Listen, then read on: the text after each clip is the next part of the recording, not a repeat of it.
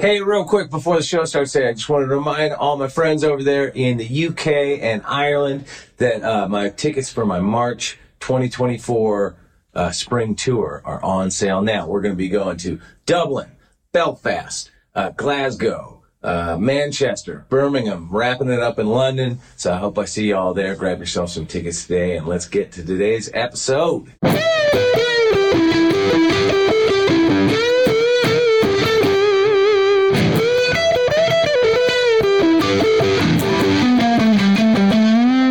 That's my favorite part right there. If it was me, I don't think I would have the discipline to just let it hang there. I just go like this. Oh, and then there's this one. No, that's not it.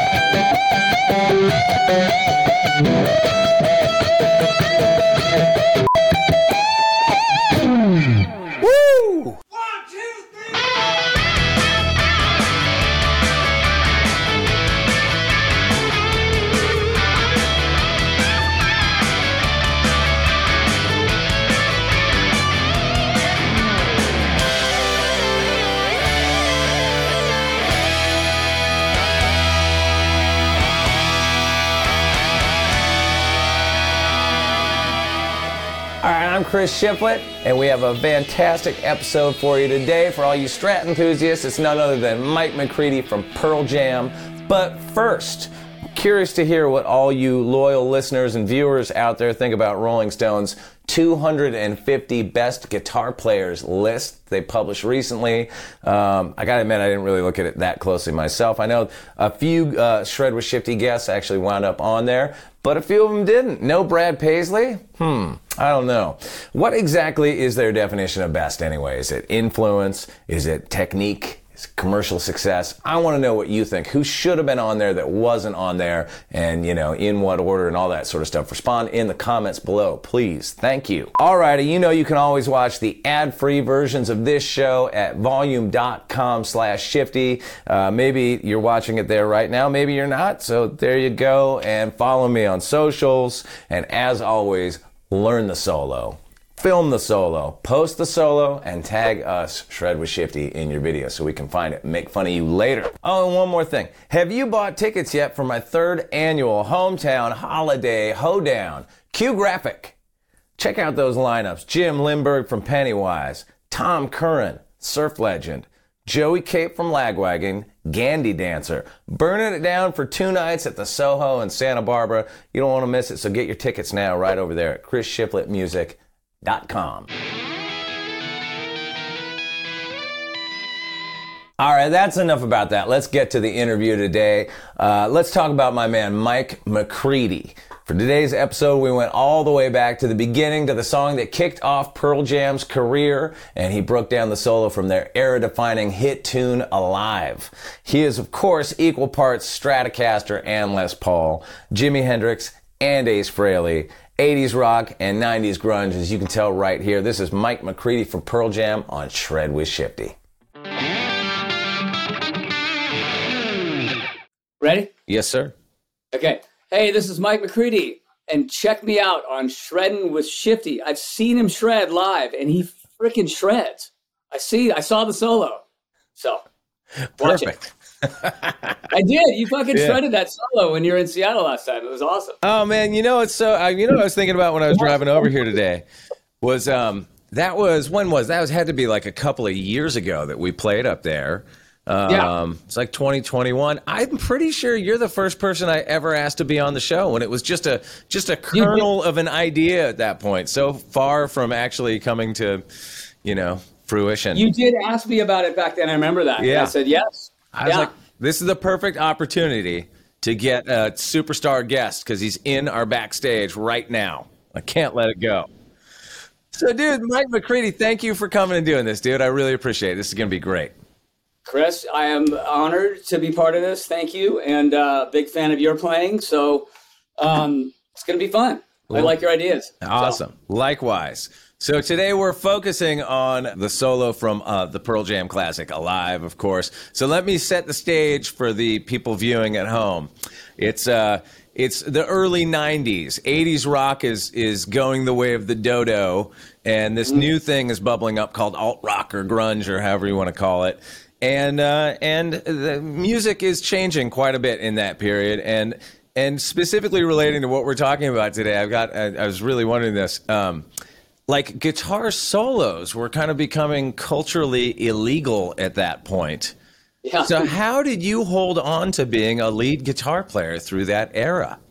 Like you're a proper lead guitar player that came, um, you know, that, that that that became famous in this era when like the rest of us were having to pretend we hadn't sat there learning Judas Priest songs our whole lives. Right, right. uh, it's interesting that you put it that way because it, that was totally what was happening, and there was that that kind of a a thing in Seattle. It's like if you didn't have this punk rock background or whatever, then you just were kind of looked down upon or whatever. And you know, I came up myself. I I, I saw Judas Priest try, twice, you know, and I saw Iron Yeah. Maiden.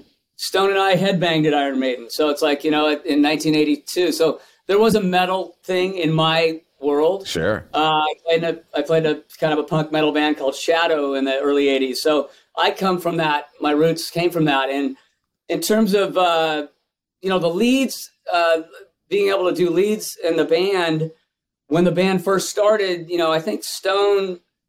I had known Stone for many many years. It's kind of a long story, but he when when Love Bone was still happening, Mother Love Bone was happening. I was playing guitar. Um, and I'd known Stone since sixth grade. So the Seattle scene was very small and everybody knew each other, the punk guys, the metal guys. We were at a party at my friend Tim DiGiulio's house.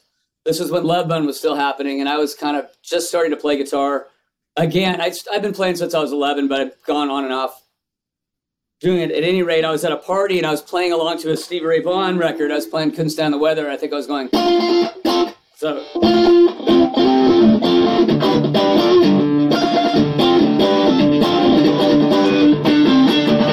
something like that.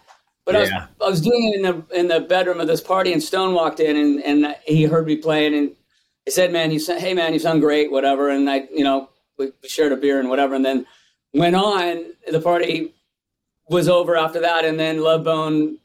We all know what happened there, and I got a call from him later on after Andy died, and I think it was him seeing me play leads that night, and him wanting to start another band where we were, you know, guitar, two guitars. One guy would do leads and one guy would do rhythm, and um, you know, based on an Aerosmith kind of thing or based on a Stones thing, and Yeah. so I think that's my remembering of it, and so I and I was very comfortable doing leads, so I, I was happy to to go, yeah, fuck yeah, I'm in, you know.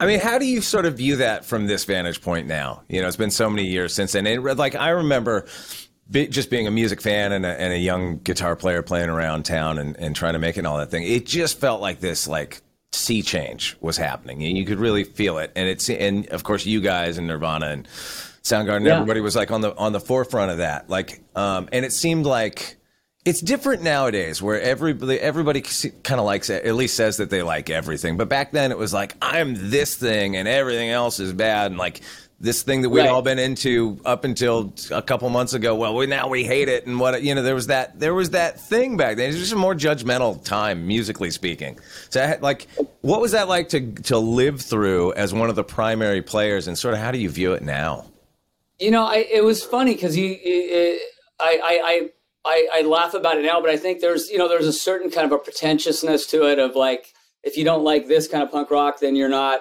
legitimate or this or that, you know. And I remember that being a, a very viable thing, and you know, at the same time, I could just only do what I knew how to do, which was play leads and and do and play guitar and yeah and Stone was writing songs, uh, and Jeff were that were in the vein of classic rock, I guess, which is what I came up on. And our band was kind of that way. There was a you know a punk element to it in terms of the ethos and all that, but it wasn't as like Nirvana. You knew that was what they what they drew from right um, and that's why they were fucking amazing. Um, but we drew from other sources. You know, I drew from metal and blues, and Stone drew from punk, but also he had some metal in, but Jeff was all punk. You know, so the we all came from these diverse backgrounds, and Ed had the Clash, but he also liked Springsteen. So there's there's all these. How I view it now is, it's uh, is that what you were asking? Is how I Yeah. kind of look at it Yeah, yeah. Just kind of looking back at it. At those, those are those were uh, wild times. it was they were so everything blew up so quickly you know none of us expected it to blow up at all so you know i the thing i felt when we first started the band um, and ed came along i was like oh man we're a good band this is my first situation i've ever been in and i'm sure you feel this way is like everybody's fucking great in the band you know like you Right. guys everybody's great in your band so you know you know that and it has to be a chemistry thing um, so i felt good about it there i felt okay I think we can we can I think we're going to be good, you know. But I had no idea we were going to sell millions and millions of records, you know, on our first record when we hadn't been around for that long. You know, it was Sure. within a year when that started happening. Yeah, We'd been in bands, you know, like separately for paying our dues for many many years, but it came out of it came out of fucking left field. That's all, all I can say. you had mentioned um, with this solo in particular. There's a thing like a, a lick in there that that you kind of copped off Ace Frehley, but maybe he had copped Yeah. off of Robbie Krieger. So was Ace a big influence for you? Yeah, I mean, Kiss was the reason I started playing guitar. It was Yeah. hands down. I was a Cub Scout, and I was getting looking for my merit badges. And my friend Rick Friel had a Kiss lunchbox in sixth grade, and I was like, "What is that?" And I remember just coming home and a couple days later and talking to my dad and just saying, "Dad, I don't want to do the Cub Scouts anymore. I want to do this. I want to play guitar or whatever, you know." And my parents were cool enough to buy me a hundred dollar Mateo Les Paul in 1979. You know, so I started playing guitar at 11 and never. I just obsessed and went. That's all I ever did. I started playing guitar at 11, and it was 100% because of Ace Frehley too. So we have that in. in there's probably a lot of us out there that started playing guitar because of Ace Frehley and quit whatever else. You know, I'm not playing soccer anymore. I'm doing this.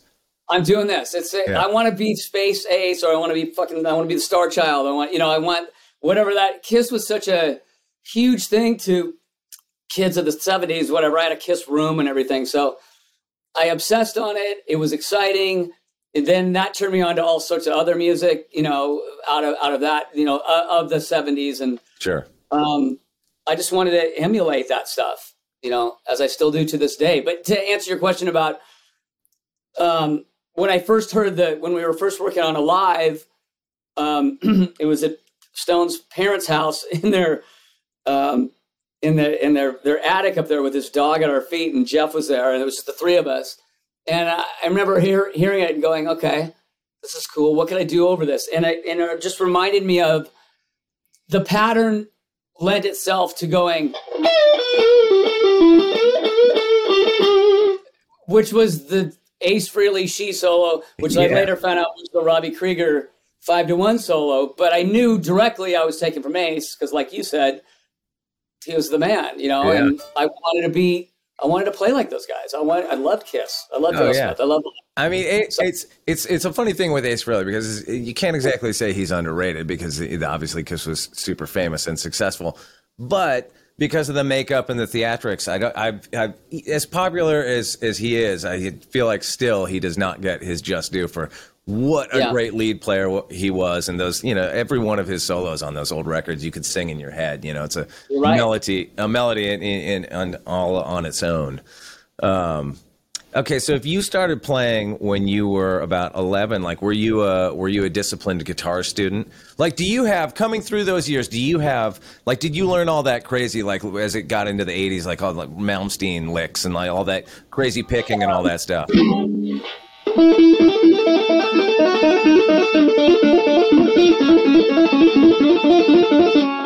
Yeah, I did. nice. Um, I was way. I got into all that stuff, and I. I mean, I lived in L.A. in 1986. I was trying to make it in my band Shadow down there, and we, you know, I was a metal guy, and I. I play. I liked. I had a Kramer Pacer, you know, with a Floyd Rose on it. So I was like, was that I was like?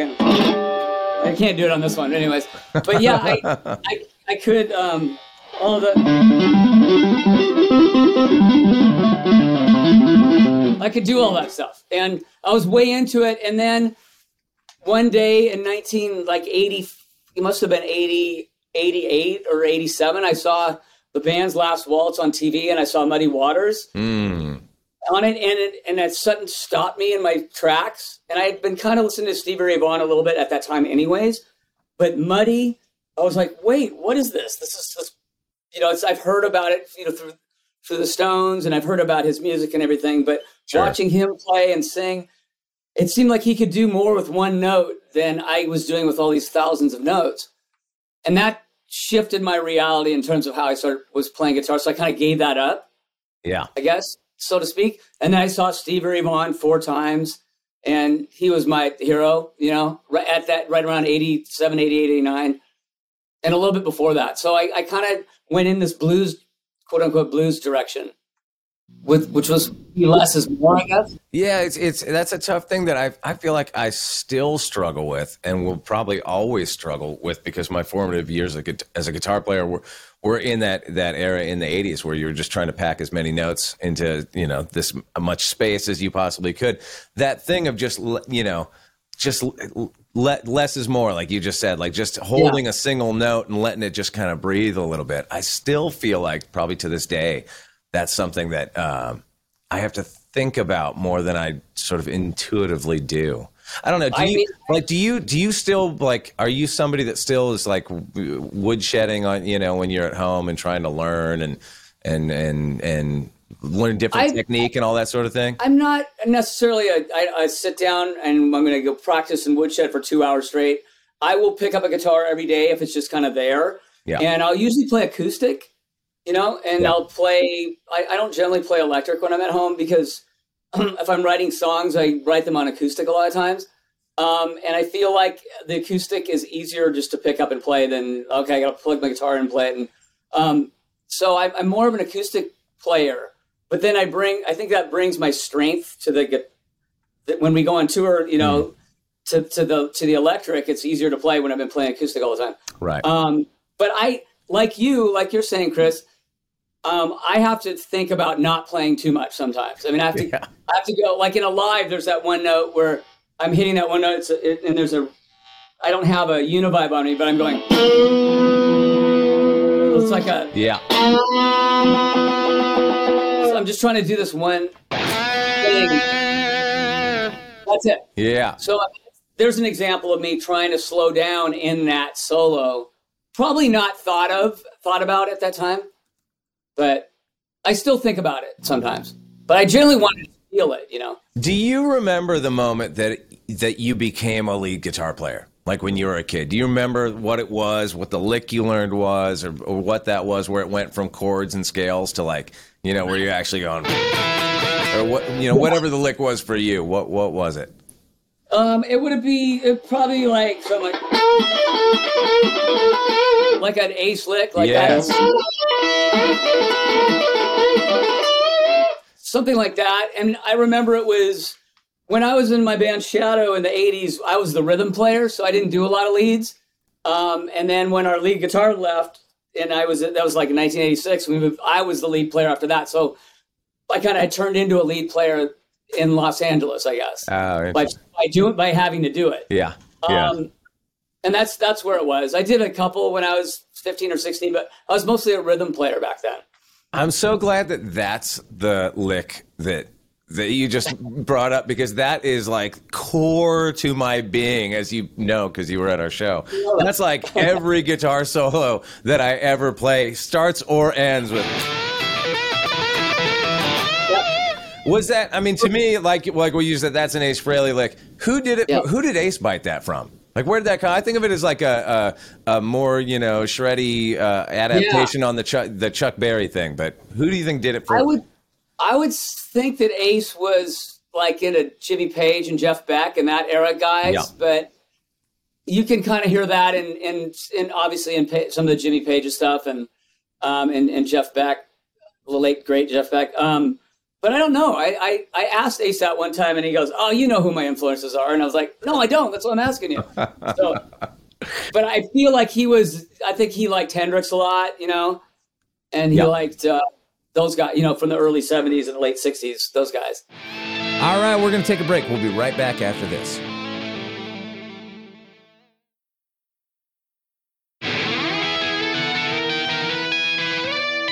Okay, there's there's a thing that I've been trying to establish on this show, and I've done it. You know, I think this is maybe like my eighth interview at this point for this.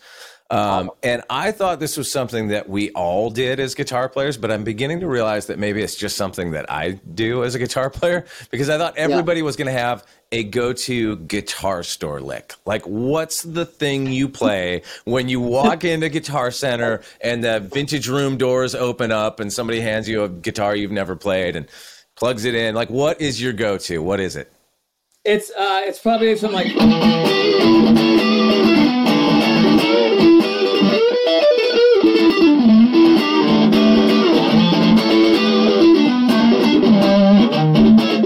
Some some funky something like that. I want to feel it. I want to feel the neck. You know, I want to feel like, and I'll change the pickup.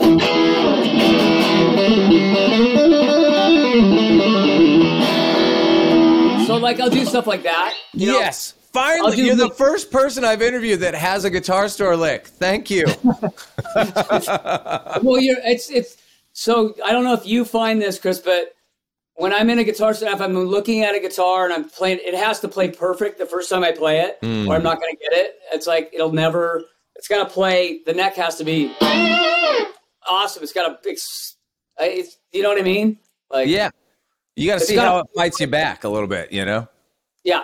Yeah. Or a song idea comes out of it or something. Yeah you know, it's it's got it has to have kind of a personality to it. I think for that, me, that is a really uh, trippy thing with guitars, man. There, there is something to that. Like you get a new guitar that you're kind of obsessed with, and and then yeah. you write like seven songs on it. You know what I mean? There's just something. There's something in that. Like I know it shouldn't matter. It should could be any yeah. guitar, but it it kind of does matter sometimes. I think it does matter, and I, I just I know that when I'm buying a new one, and I haven't for a while, but it's got to play really great immediately, and then or it never will why don't we jump into the day that you recorded the solo for Alive? Like, what do you remember about that day in the studio? Okay. Who else was there uh, with you? Do your bandmates tend to get involved in in the solos you play, like helping you kind of craft them, or you know, um, or do you just kind of um, wing it till you find the match? depends On the, it depends on the solo, like in the time. Um, it's going to try to go all the way back to the live That was. Um, hang on, sorry, I want to be unprofessional and tune up right now with my little. it's totally fine. Okay. Um, so alive. Um, yeah, we were at London Bridge Studios. Um, I remember just doing it as I do many of my leads over the years. It's either the first or second take, um, first, second, or sometimes third. But after that, I'm all thinking about it too much, mm. so it doesn't sound as good. Are, do, you, do you have it kind of mapped out before you get there, or you just like literally no. like press play and let's see what happens? Press play and go. I got it. I have to. I, I can't. I I can't think about it. It's got to be. It's got to be. I've got to feel the um the emotion or the attention, the in, intention or the the intensity of the song. Yeah. And draw from that. But I'm not thinking about any of that. I'm just going, okay, roll it, and I just have to go. You know. This and one I, feels very in the moment. This feels like a, a first or second take kind of guitar solo. This and and and I probably should hark. I should go back to um, Temple Temple of Dog because around that time, that that was my first record I ever played leads on extensively, or first major label record I ever got to be on. Um, because they were cons- they were right around the same time. Mm. So I had an example of that when I did Reach Down solo. I did the first pass of it, and and Chris Cornell was he was like, mm, "That was pretty good, but I'm gonna go outside and have a cigarette. I want you to just fucking go crazy." And prior to that, I felt that I didn't. I wanted to be very careful because I was walking into this situation where these were the songs were written about Andy, and they're a friend of his, and I'm into this new situation. Although I knew some of the guys but I wanted to be very careful on how I was playing because I didn't want to overplay. Yeah. And it turned out he wanted me to overplay. so um, I was being too cautious. So he went out, had a cigarette, and I went and I did the reach down solo in one take. And like at the end of it, my headphones were on the ground and all sorts of shit, and I don't remember it. But when that can happen, Chris, that's the best. And um, you maybe you've noticed that when you do leads too. It's just like you're somewhere else. And but that happened with Alive too, as well. You know, but that the Temple experience opened me up to be able to do the Alive solo the way I did. Ah, I mean, how how has that changed for you over the years? I mean, I, I certainly in my own experience, just the more time you spend in studios making records, you know, your confidence kind kind of builds. But it can be a really unnerving thing, and you know, we're all kind of insecure, really. You know, most like Yeah. musicians have an insecure an insecure streak in them somewhere, and you're totally exposed when you're doing that. And you might be in a room full of people, and maybe some of you don't even barely know that are working on your record. But um, ha- like as the years have gone by, do you approach it different, or was was that just kind of the guidepost for you? and it's kind of the guidepost. There's a few. It depends on the song. Again, like there's a song uh, called "Sirens" that I wrote, and I wrote a I, the solo I wrote for that. I wanted it to sound like an ambulance when it was going by. Like so, there that was a thought out kind of written solo. Yeah. Um, but 98, 90 percent of the time, it's just off the top of my head. And we just finished recording some stuff with Andrew Watt recently, and I just did a few, my, all my solos from the first or second take again. You know, he was very encouraging in terms like, hey, just do a bunch of leads. And to answer your question earlier, Jeff and Stone were there. Sometimes they are, sometimes they're not. And Matt was there, and it was cool. They're, you know, they're very. We're all. You guys are probably this way too. We're just brothers in this thing, so we're trying to make each other better at the same time. You know, I don't. There's. It, it helps. It helps when they're around for me. You know, because I want to like just kind of impress them, or you know, or Sure. Or just have the sounding feel like- board. Yeah. yeah, a sounding board of it. And sometimes they have good ideas, and sometimes they I, I don't like them. And then, but generally, I get it in the first take. That's, that's all I have to say. I mean, first or second, and then we comp them. Right. Yeah. So, but I like to have input too. I, I, I don't. I'm not like no, whatever I says goes. It's Yeah, I always feel like I come in, there's sort of what I want to do. Then there's what the producer thinks is right. Then there's what Dave thinks is right. You know, if we're talking about a Foo Fighter record, then there's then there's all my bandmates sitting on a couch behind me, short order cooking me. You know, and somewhere in all that, you wind up with something great. You know. yeah. Our band's the same way, dude. It's like it's, we get the you, you want it you you want it. The producer's there for a reason to to be a sounding board or to push us or you know. You know, Ed on one of his songs, he wants me to sound a certain way, like a country thing, and maybe you know, like I'll, I'll listen to the direction of others. But then sometimes I just the best thing for me is just to go, and I just just let me go, and then I have to grab I have to grab the lightning out of the what is it, lightning in the bottle, or whatever they call it. It has to Yeah, yeah, because then it's gone. If it doesn't happen in the first two or three takes, it's gone. yeah, yeah, yeah. That's what I'm. I, I was making a record with Dave Cobb a few years ago, solo record, and he wasn't even in the control room eh, when I was sitting there trying to track a lead, and I just heard him from the lounge just yell, "You're overthinking it." I was like, ah, okay, take five. Let's start over. But you're right. I mean, Yeah. and that's a great that's a great producer thought process because we have to have that other set of ears to hear what we're kind of overdoing. Yeah, yeah, yeah, yeah, for sure. Because we want to overthink it, right? We want to make sure it's great. Yeah, man, you're like, this is forever. This is like, I don't you know, think this he is really overthought it though. I think he just fucking went in and did it. You know, nice. again. All right, so let's get into the nitty gritty of the song. So um, this interesting uh, chord structure in the song because the main riff and um, and the verses are like in A, and then the choruses and the lead section it's you're playing in E.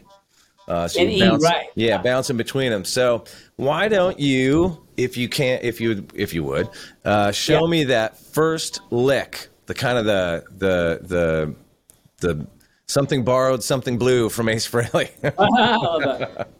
Okay, let me just let me just tune up one more time. We'll fix this one. Fix it in post. hey, by the way, is that the Strat right there that you're playing? This is a mod. This is uh, it's this is not the one, but it's it's the um, it's the model that they did of it. It's the more uh, the McCready model um, of the of that. But it, it it actually plays. Fender did a great job. It plays and looks exactly like the real one, the Nice. 1960, Yeah, it looks beautiful. the 1959 for 30 years. Are you So- are you one of the only people that's ever had a, a signature model Gibson and a signature model Fender? I think so. I think so. I That's amazing. I didn't know we were allowed to do that, man. I didn't know it either until they both asked me, and I was like, "Well, shit." I'll- Can't say no. Yeah.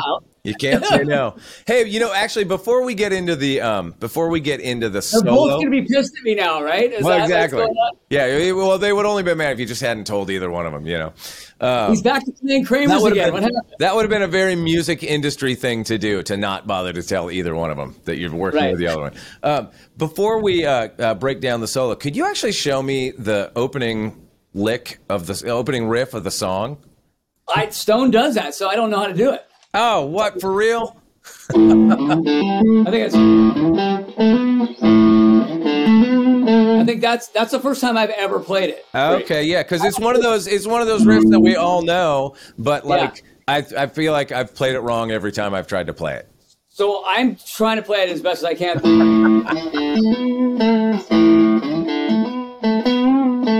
So I don't even know, man. That's it. Yeah, keep going.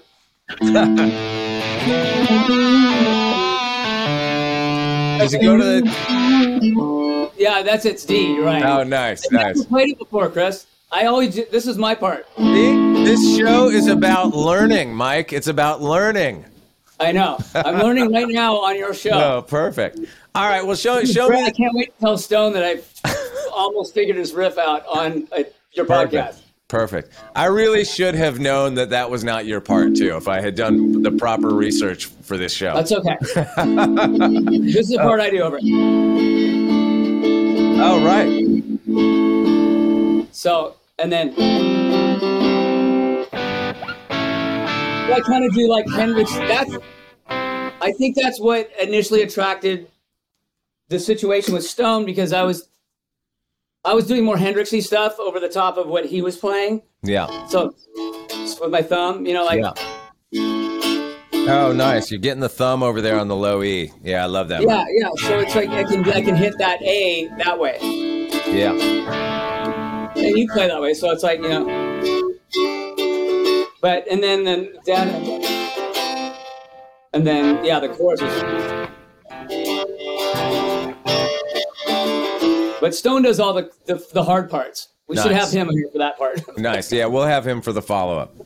Yeah. Um, all right. So the first, I think people, anybody that watches the show, I've realized now in doing a few of these interviews that the only thing I know, the only phrase I know that's like remotely like theory guy is to say minor pentatonic box, which is handy because just about every guitar solo that I'm breaking down with people is in a minor pentatonic box, which Yes. this one is too, uh, starting up around the 12th fret, right? Yeah, yeah. All right. so, How do you finger that that opening lick? So I go, it's like it's it's like I, I bend it from I it's a how do you do it? You go like a So you're like bend. doing like a pre-bend. yeah pre bend.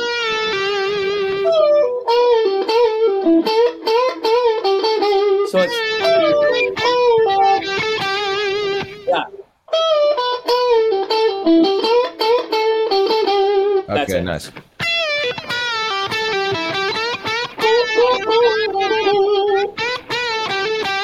Now, are you? That sounds like a pretty like on the record. It sounds pretty straightforward, gained up tone. Do you remember what uh, guitar and amp and pedal combinations Yeah. were going on there?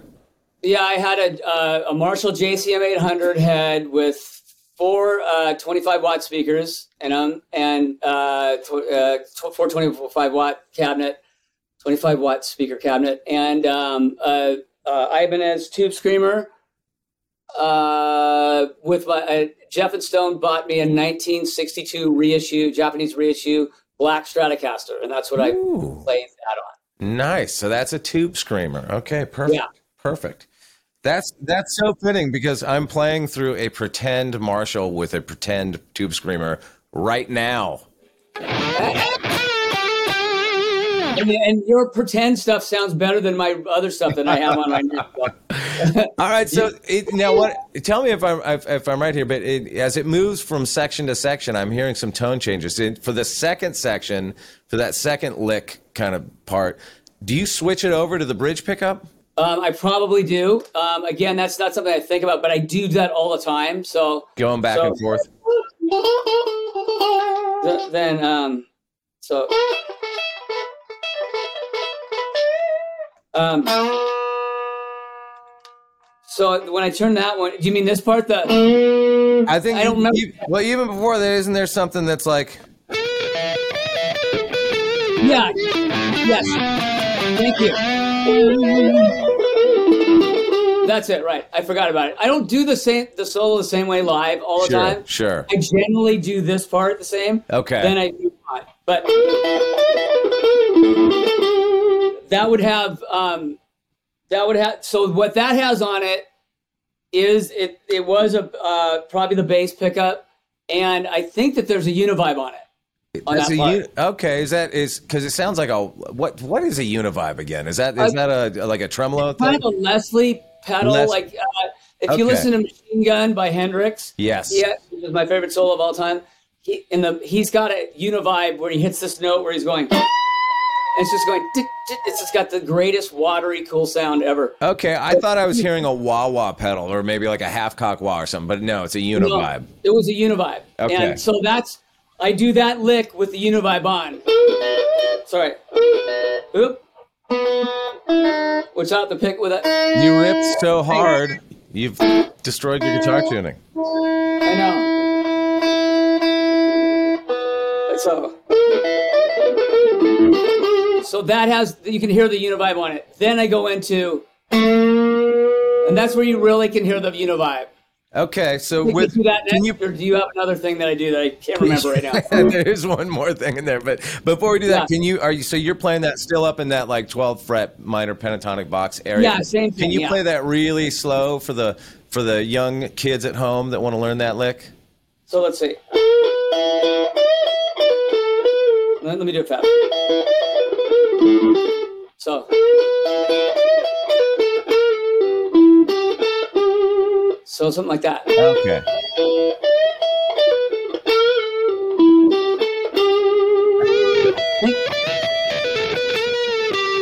I think that's what we're doing there. Nice. Yeah. And then so- there's a right. ah, Yeah, okay. Do that. So you're going. Wait, have- have- Yeah. Oh, okay, gotcha. I didn't go back and learn this, Chris, before this, so I'm sorry. I'm glad you learned it. Well, yeah. Um, no, Did that's any of the other guitar players not know their solos? That's um, we all don't know our guitar solos, right? Yeah, because nobody does it the same live. But yeah, that'll be funny. That'll be in all the comments on this thing for sure. Like that's not how he plays it, but it's from him. Um, Yeah, and then then I think before it goes low, there's that there's that next section that's like like, Oh yeah. and there's Yeah. okay, so there's an interesting string bending lick I think that I'm hearing in there that. Almost sounds like kind of a country thing, but I couldn't really wrap my head around how you were fingering it. It's like a something like that in there.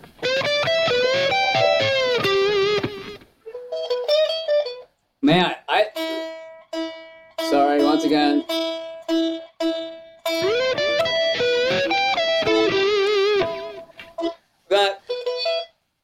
Don't know that lick. I don't know what that is. Well, that's how. I, that's how I heard it. I heard something along the lines like, yeah, so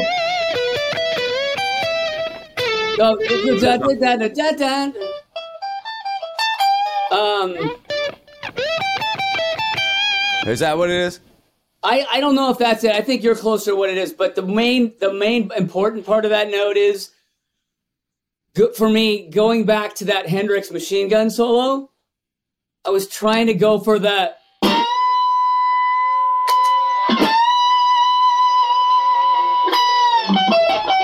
So I that was what I was going after for that specific note. Nice. So that kind of goes back to what we were talking about earlier, like one of those spots where you just hold a note and let it breathe. Yeah, you let it breathe and it says more than a million notes could say, you know? Yeah. And then it goes down to that Yeah. that kind of nasty thing too. That uh, Yeah. so I forget what the what the exact thing was, but then that's where I thought I really heard the wah opening up. But I guess it was the the univibe. That's the Univibe. So when you hear that, uh, de- definitely was listening to, you know, thinking about Hendrix and the machine gun solo because he hit slow notes like that with the Univibe in that song. And so I was like, you know, so it's, Yeah. it makes it sound more evil, or I don't know if that's the right word, but, you know, just it, it adds a wateriness and a, a an attention to it that it wouldn't have without that pedal, I think. Yeah. No, it's nasty. I Like love it. immediacy to it. I imagine that Yeah. part of the solo. That's where you you, know, you drop to your knees and you hold your guitar Yeah. up, and the crowd goes crazy um, every night. Now, from that point, the vocal kind of comes back in, and the and the lead kind of ducks under, and then it's like a long outro. But um, and you kind of already talked about it. Uh, but I love that it eventually in there. There's like some rockets, you know, some of that stuff. Yeah. But then it, then it goes, it gets to that ace lick for a while. Yeah. Then. So, so I'm still kind of doing that stuff. So I kind of did, did that lick again to end it. Oh, can you can you show the people at home how you can you just sort of demonstrate that slow, like what your fingers are doing exactly on that on that ace? Um, so, so, so, so, so, yeah.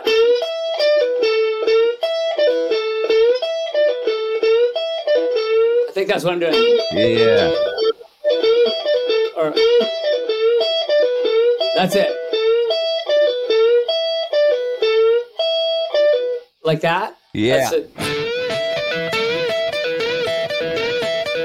That is for the people watching at home. That is that's the go-to. That is That's the, the go-to. go-to. If you're ever stuck, just do that, and that'll Go get, that'll that, get you always. that'll get you home. Or start with that, or go. It's in the middle, or it's a, yeah, it's it, anywhere in your lead. You got to have that somewhere, right? So then I go into that. I think after that, and then is it? Yes, and then I know it ends kind of way up oh, No, there.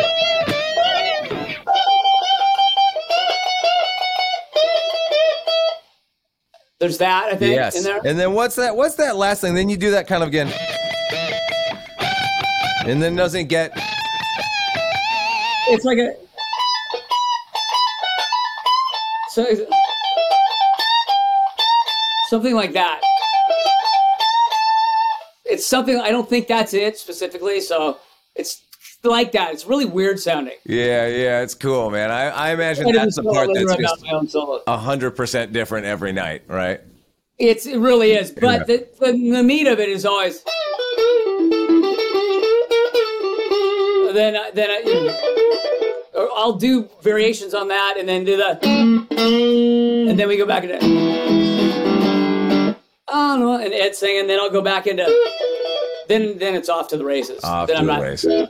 I'll bring all that stuff back in, and then it just depends on how long it goes. You know, Yeah, I'll yeah. solo a half hour if I have to. Nice. Is it? Do you guys draw it out like that live sometimes? We do, yeah. Well, it kind of depends on the the song "Alive" turned into something different over the years, and you've probably seen this with your songs. But Sure. initially, it was this kind of a it was a our, one of our early songs, and a song about Ed and his dad and the issues and things like that, and it's very personal um, to him and to the band. I think when we were playing little clubs and whatever, and as it grew, as the band grew, um, it became a fan thing where it's it's a bigger song now in terms of I don't know if it, importance is the word or if it's acceptance or or people gravitating towards it. It's turned into the fan song now. Like they sing it, they scream it. You know, I follow them. I'll if they're doing something, if they go wah, I'll go wah, wah. You know, I'll, I'll, Yeah, I'll try yeah. to emulate what they're doing.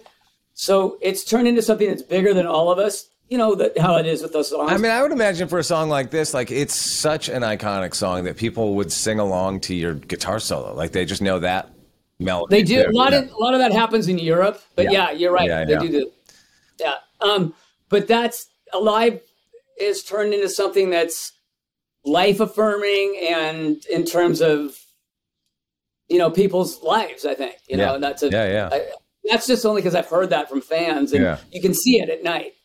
Who You know. who in the band is sort of tasked with being the one that decides how long it's going to go? Like, who are you all watching on? So, are you watching Matt or like who who's the one that is going to kind of make the call? Like, okay, that's Yeah. it. It depends on the again depends on the song, but Yeah. I would say alive. You know, Ed's out there throwing out. He throws out a bunch of tambourines on while we're doing that. So that's going on. I'm soloing like a maniac. Um, I would say for alive that would be more kind of Jeff and Stone or Stone and Matt. They're back there looking at each other, playing it, and kind of just naturally. You know how a song naturally feels like it's gone too long or is almost about to go. I don't know. Yeah, Maybe yeah, yeah. Felt that too. Yeah. But I, I would say it's those guys. Okay. Because I'll keep going, man. I'm just like, whatever. If I Yeah, can yeah. fucking get in the car and go back to the hotel, Get a fucking sandwich, and I'm, you know, I'm still doing it. Yeah. So, but yeah, it's still. I would say it's. It depends on the song, but it's basically for alive. It's Jeff and Stone, I would say, and then and Ed to a certain degree, but he's off doing his thing too. Right. You know, Yeah, yeah. He's off being the iconic front man. he's Uh, doing his thing. Yeah, Yeah. yes, he does so well. You know, one of the things that I do on this uh, show, and you've already been very generous with your time, but I always po- post to my social media like who I'm going to interview and try to get some fan Yeah. questions. And oh boy, did we get a lot of fan questions for you. Oh, boy. Would you like to answer some questions from the people? I would love to answer some questions from the people. Okay. The first one is very fitting because it ties into what we're doing right here. Bubbles wants to know I would like to ask, how does he learn solos? And of course, Mike, the answer to that question is you watch Shred with Shifty. That's how you do it, right? Yeah. Next question. You answered it. That was it. I said it. I learned from you. I learned how to do my solo today from you, That's Chris. right. Well, I think what we learned, we all learned from Ace Frehley. And, uh, we did, and he learned it- from Robbie Krieger. from the Temple of Ace. Yeah, exactly. How do I learn the leads? Is that the question? Or Yeah, how, do- how do you learn solos? Um, you emulate the people that you like, and you uh, you learn their guitar licks. And YouTube is extremely helpful for that now. Like when we were coming up, it was Yeah. more taking the record and putting it back and taking the you know and listening to it a thousand times. Yeah. Um, but now, shit, I can learn anything. We we did comfortably numb, and I I learned the solo off of YouTube. I learned uh, Kelly's Last Stand when we did it with Temple, which was the hardest solo I've ever learned. Um, but that was off of YouTube, so that's kind of kind of learn learn from your favorite guys or, Yeah. or women, you know, Yeah. who were playing leads. That's that's what I would say. Yeah, yeah, exactly. I kind of have a I have a version of that myself. It's watch, try to find footage of the person actually playing it and see where Right. their hands are. Listen to the Yeah. record. I mean, I usually start with listen to the record, but then I try to find footage. And then if those two first things fail, you just watch 8 million people on YouTube explain like exactly almost how to play it, but it's a little bit wrong, which is good because which is why I'm sitting here talking to you trying to get like the legitimate thing. Um And you're getting some wrong stuff from me, though. That's the thing. I know, but that's the beauty of it is because the real lesson for people out there watching, you don't have to learn it exactly the same. It's fun No. too, but then you got to do your own thing with it. You got it. That's the main great point. You got to learn your own. You got to bring your own thing to it. I have a question for you. Hit me. Um, so if you're writing a song and it, you're playing it and you don't immediately record it on your iPhone or something like that, does it go away? Oh my God, gone forever. Yeah, unless I mean, I, there's been things that like where like at night, if something kind of pops into my head and I'm laying in bed and I'm too lazy to get up and uh, and go r- record it or whatever. Every now and again, one of those will st- I'll still have it in the morning, but it's pretty rare. But I, I understand the not wanting to get up part for sure. I get that. The- I think the, the hardest part is then going back and listening to all those recordings that you make on your phone and then Right. try, and then piecing songs together out of them or because you know most of them are like you know you're like what what the fuck was I thinking there's, there's nothing it's an A chord huh I was just going through that with some stuff on my iPhone and went, oh man, I, I, I thought this thing sounded so good at this one time. yes and it, in hindsight it doesn't but the thing i noticed too with that is that if i don't if i don't get the groove of it then like the chords won't matter yeah i don't know if that makes the groove comes immediately Especially with writing lyrics, I feel like if you don't chase it down when you're feeling the inspiration, it's hard to ever kind of get back to it. That's how I feel. So Uh, when you're writing your lyrics for your stuff, are you are you writing this is a classic question, whatever, but are you writing the music first for it, or are you writing the lyrics after or, or during or what? Usually lyrics after, but God, the best stuff is when it all comes at the same time. Yeah. That's how I always feel. Like when it when it all kind of hits you at once. Um, that's certainly better than going back and looking through your notebook and then you've got a melody with some chords and you're trying to like you know, shoehorn fit it in. stuff. You know what I mean? And then you're like, wow, this doesn't fit the rhyming pattern. Now I got to come up with another rhyme for avocado or whatever. You know what I mean? Where you're like, ah. hey, you're listening to Shred with Shifty. We'll be right back after this commercial break.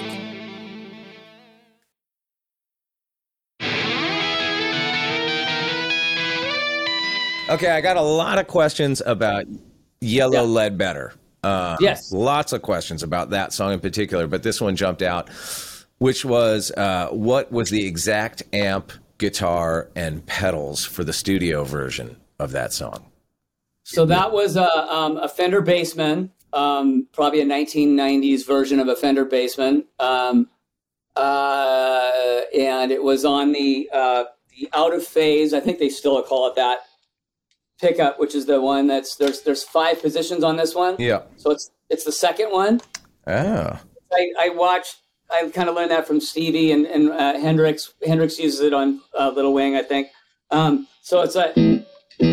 So it has from the So that's just one over from the bridge? Is that the one one? over from the no one over from the knobs. From like, it's like the second highest, but. Does that make sense? Yeah.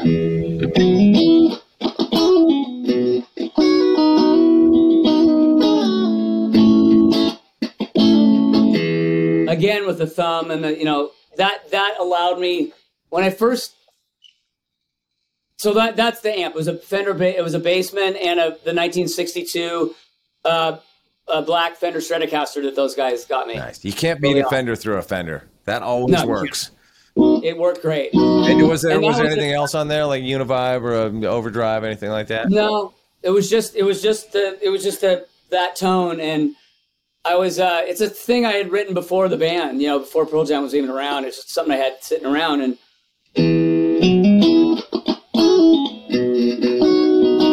so yeah, it's it's a lot of thumb stuff. Uh, again, if I want to get into the technique of it, when I first I would always watch Hendrix at Monterey Pop, and there's that he does that. It's a um,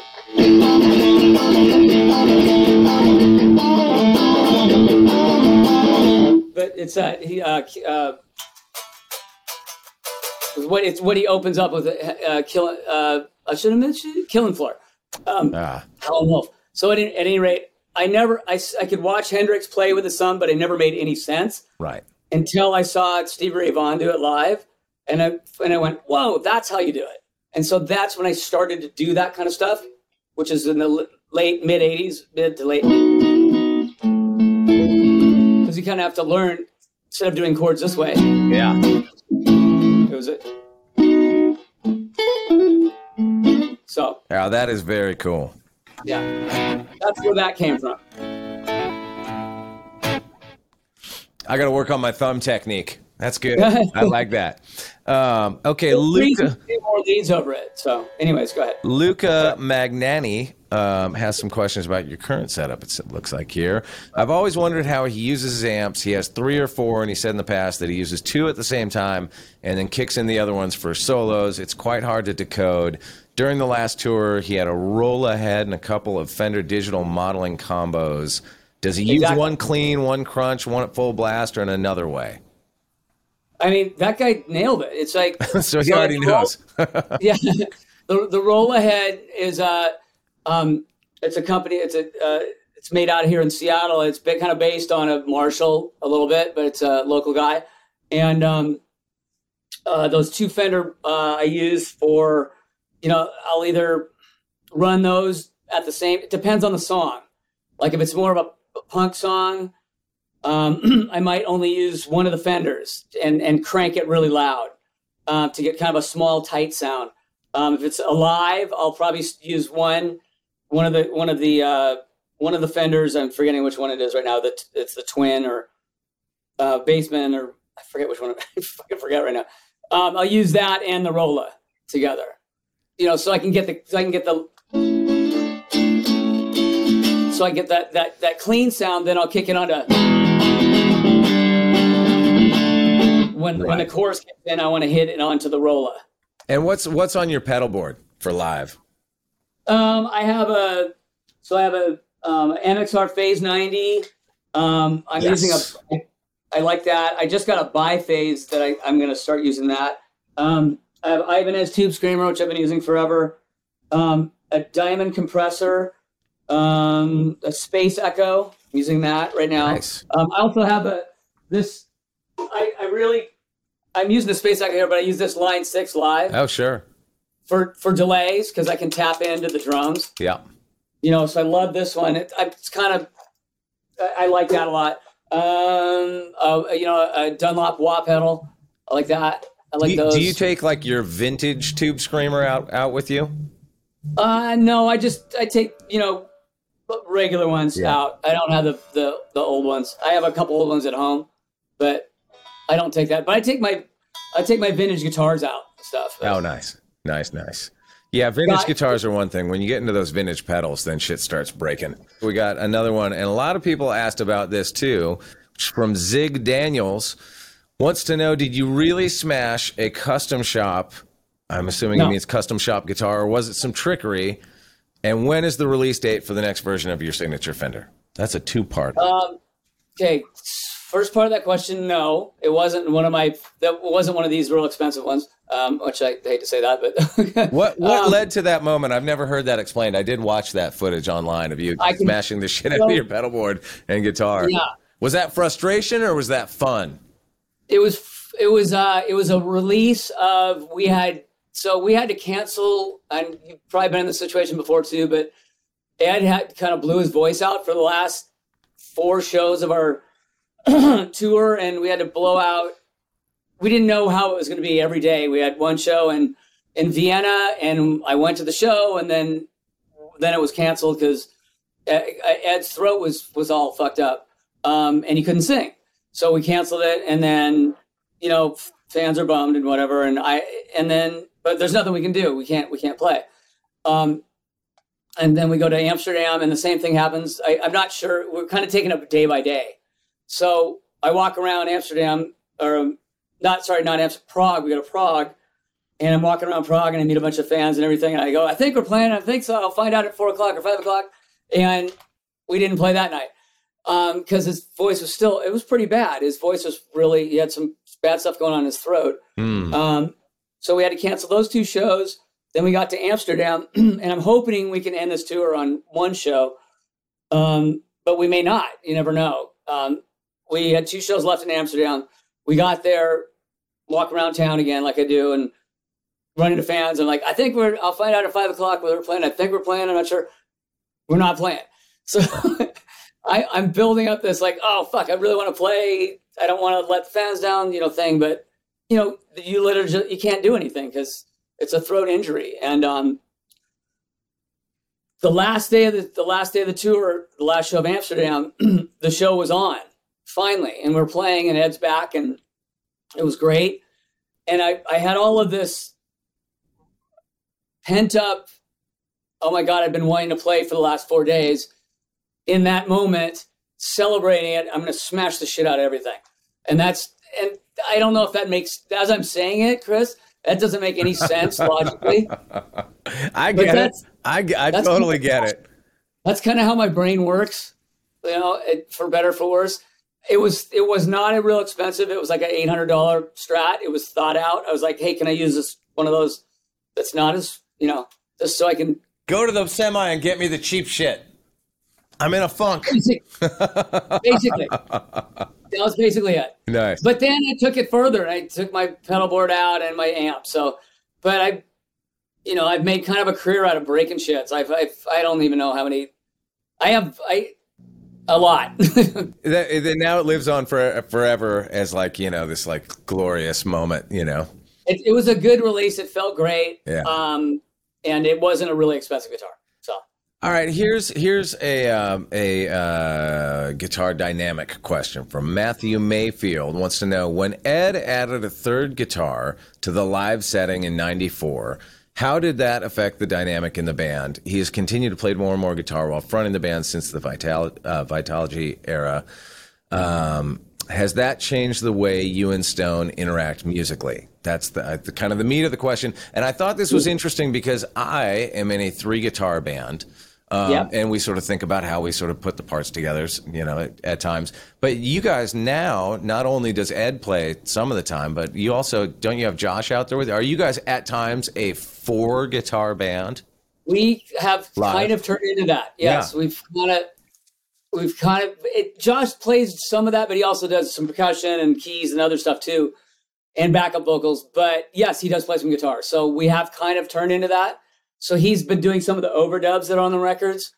Um, but when that happened with, well, you're you, you know, it's like when Ed started playing more guitar, he had always played guitar, but when he brought it into the mix, we had to sit down and kind of pull back like, okay, do I play less here? Do I play instead of hitting this chord, do I hit that chord? Or do I hit that chord? And Stone hits You know, we we all try to hit different things, I think. Except for in stuff like uh oh man, like ha- habit or something, something that's kind of heavy. We're all kind of doing the same thing but you don't want to get caught into doing the same thing a lot in terms of in art because it might sound mushy i think so i'm always trying to think of how to play around that and that comes from also trying to play around ed's vocals in terms of my guitar playing um, but yeah we we divvy up the idea uh, the guitar responsibilities on the three guitar songs i guess does that make sense Yeah, I did, yeah, I didn't know if it was like a Mick Jagger type of thing where like, yeah, he's got a guitar in his hand, but it's really No, he play- the he fader's down here. no, it's funny. Ed'll Ed'll beat the shit out of his guitar. He's very, he's a really hard player. He's really. Nice. hard punk rhythm. He's got a, a staccato Pete Townshend thing that he does yeah. that none of us can do, and so that that adds an element to the songs too that wasn't there before. Yeah. And when it first started, it's like we had to kind of pull back. You know, it's like Yeah. okay, you know, maybe play less here. Maybe I'll play dynamically. A, a, a thing in our band is dynamic. A lot of dynamics. You know, there's always Yeah. Jeff and Stone are always talking about that stuff. But it's it's also it's nice with that that sort of thing to like then you can really do all the parts from the record because you know we all layer Yeah. the fuck out of the, the What do you guys recordings. Yeah. You guys, what do you guys do? You have Yeah. three guitar. I mean, what you know, I would say we kind of talked about it a lot when Pat first came back and figured it out, and now we just fall into it. You know, Yeah. yeah, it's just become kind of a natural thing. It's natural too for us. You know, it, it is now. Initially, it might have had to work its way into being that way, though. Yeah. Well, buddy, dude, you have been so great today. This has been so much fun. I'm so glad we finally did this. It's fantastic, and thank you for for taking the time to do it. You got it. Thank you for actually knowing my how to play the song, for so I can learn it again. And uh, happy birthday to you. Thank tomorrow. you, sir. Yeah. And I'll see you out on the road this summer. I think. Yeah, I hope so. I hope I get to Yeah. see you sooner than later, buddy. that would be great. All right, man. Awesome. Thank you.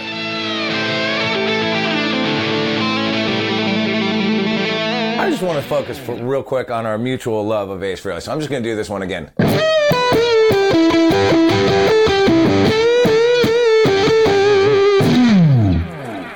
Yeah. All right, that was my buddy Mike McCready from Pearl Jam. What a cool dude. We'll be back in two weeks with another one of those solo review episodes that you can only get on volume.com slash shifty. Adios amigos. One, two, three. Shred with Shifty is created and hosted by me, Chris Shiflett, and produced in partnership with Double Elvis, Volume.com, and Premier Guitar. If you're digging the show, make sure you hit that follow or subscribe button so you get our new episodes when they come out every other week. Volume.com is a free platform with live stream performances, concert broadcasts, and a video archive that includes performances by Brothers Osborne, Stone Temple Pilots, Dierks Bentley, Weezer, and more. Shred with Shifty is produced by Jason Shadrick. Our executive producers are Brady Sadler and Jake Brennan for Double Elvis. Engineering support by Matt Tahaney and Matt Bowden. Our video editors are Dan DeStefano and Addison Savan. Special thanks to Chris Peterson, Greg Necron, and the entire Volume.com crew. Adios, amigos.